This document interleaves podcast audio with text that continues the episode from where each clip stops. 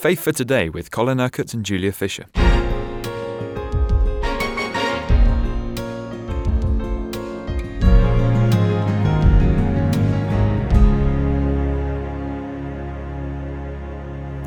We're walking through the pages of the Psalms at the moment, and we're looking at what they reveal to us about the nature of God and how he feels towards us, Colin. I think we're in the early part, perhaps Psalm 6 or 7 yes, today. part, part, Psalm 6. Wonderful, wonderful truth in all these Psalms. Um, let me just read the first few verses. O Lord, do not rebuke me in your anger or discipline me in your wrath. Be merciful to me, O Lord, for I am faint. O Lord, heal me, for my bones are in agony. My soul is in anguish. How long, O Lord, how long? Turn, O Lord, and deliver me. Save me because of your unfailing love. Now, let's just focus on what these reveal to us about God. It, it, it, they reveal, these verses reveal that God does have anger. He is a God of wrath. But as we've been seeing this week, we are saved from the wrath that we deserve because of the sacrifice of Jesus, because of the blood that was shed for us on the cross. Why, why did God send his Son? Well, what else do these verses reveal? Be merciful to me, O Lord. He's the God of mercy. And that's why his anger is tempered by mercy. He doesn't want to be angry. He doesn't want us to be objects of his wrath. He wants us to be the objects of his mercy. He wants to be merciful to us. He wants to forgive our sins. And then, O Lord, heal me, uh, David says. Uh, he is the healer. Now, this is a long time, this is a thousand years before the cross. It's a long time before Jesus bore the stripes by which we are healed. Yet even David understood this of, of God, that he wants to be merciful and he wants to heal. And then he says uh, in verse 4 Turn, O Lord, and deliver me. He's the God who delivers. Save me. He's the God who saves. Now, here are four important words mercy, healing, deliverance, salvation. He's the God who is merciful. He's the God who heals. He's the God who delivers. He's the God who saves. Now that's wonderful, isn't it? Because this is revealing the nature of the same God that Jesus Christ came to reveal. And why is he merciful? Why does he want to heal? Why does he deliver us? Why does he save us? Because of his unfailing love.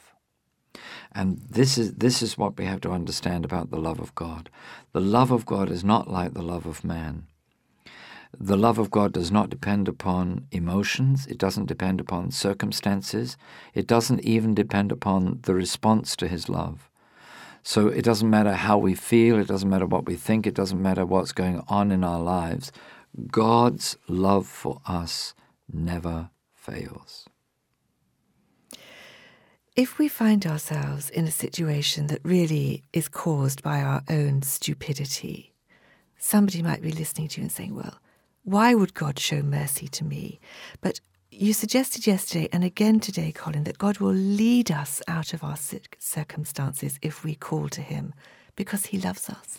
Well, if His love is unfailing, it means His love never fails.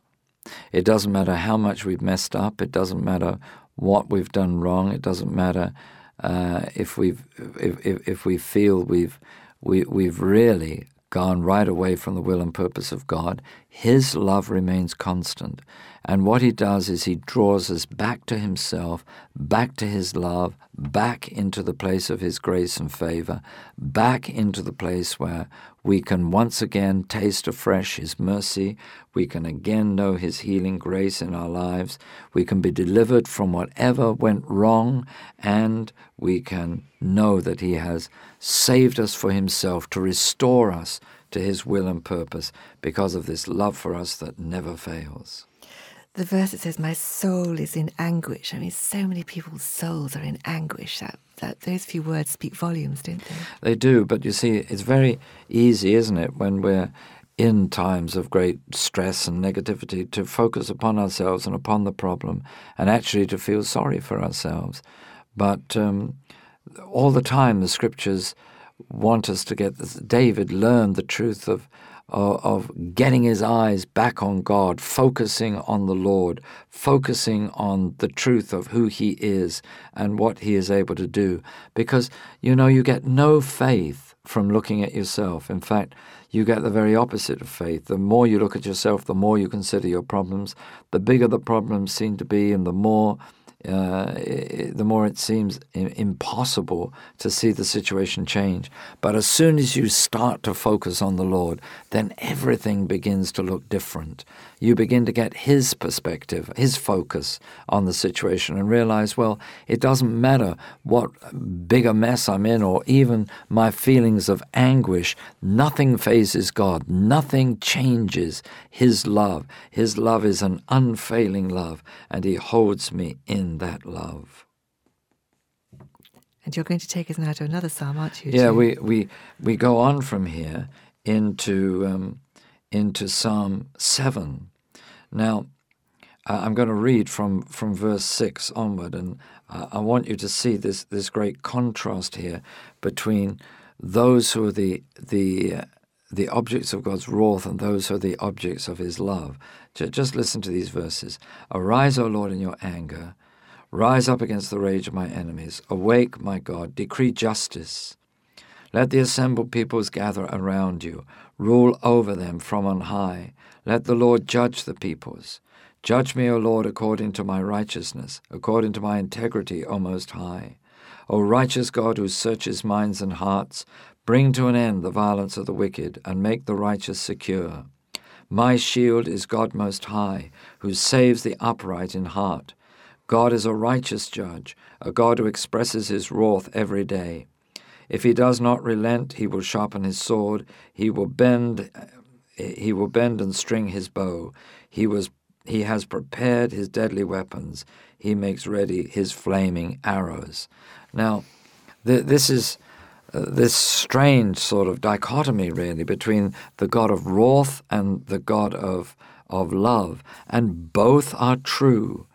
Uh, God is certainly the, the God of love, but the reason why the cross was necessary was to actually save us from the wrath, from the judgment, from the condemnation that we deserve. And God has accomplished that salvation so that any who turn to Christ and put their faith in Him and in what He did on the cross are saved out of the punishment that they deserve. And you see, what, um, what David is saying here is that the Lord rules, the Lord reigns, the Lord is the only one who actually has the right to judge, because he is the only one who has never sinned. He is the one who is outside of and beyond sin. And, and so he, he is pleading with God to judge righteously, to judge his people righteously. Now, to judge what is right. Now, how, how do we understand that in terms of what Jesus has done for us? Well, Jesus becomes our righteousness. This is the great thing. So God will judge us not according to our own righteousness, but according to the righteousness of Jesus that has been imputed to us, that, that has been granted to us. So you see, He judges me, He judges you, He judges every believer in, in Christ according to Christ's righteousness, not according to our righteousness. That's why there is no condemnation for those that are in Christ Jesus. We don't have to live in a fearful expectation of judgment because we know we have been saved from the judgment we deserve. And this, this teaches us to, to live every day of our lives in this wonderful revelation of the mercy and the grace of God. And He is the Lord from whom we cannot hide. It says in verse 9, A righteous God who searches minds and hearts. So he, he can search our hearts and know whether we're really trusting Him and trusting in His love, trusting in His grace, trusting in His mercy, trusting in, in what He has done for us. But He can also read the minds and the hearts of the wicked, of those who are opposed to His ways, of those who reject Him, of those uh, who li- living lives of selfishness and sin Uh, and self centeredness and pride. Nobody can hide from him, but he will do what is just, Julia. He will always do what is just. And what is just is that He rewards the faith of those who believe in Jesus by treating us as he would treat his own son. This is the amazing revelation of his grace.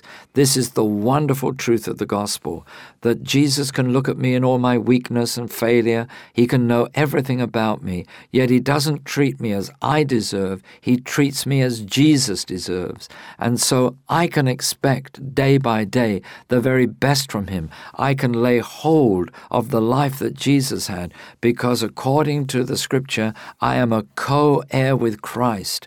So it isn't that God deals with me now as I deserve. He deals with me as Jesus deserves because He is my Lord. He is my Savior. He is my Master. He is the one in whom I live and move and have my being. He is the one who lives in me by the power of His Spirit. And just as this truth is truth for me, so it's truth for every believer who is listening to me at this moment. And God actually doesn't want to uh, to have to deal in wrath with anybody. This is why he impresses uh, upon his disciples, as the Father has sent me, so have I sent you. Go out and make my love known. Go out and make my cross known. And this is why Jesus, uh, sorry, this is why Paul said, I would know nothing amongst you except Jesus Christ and him crucified, because that cross takes us out of judgment into salvation, takes us out of unrighteousness into righteousness, takes us out of punishment into the great reward that we have, the same reward that the Father has given to Jesus. You've been listening to Faith for Today, presented by Julia Fisher. This program is sponsored by Kingdom Faith. For further information, visit our website, kingdomfaith.com.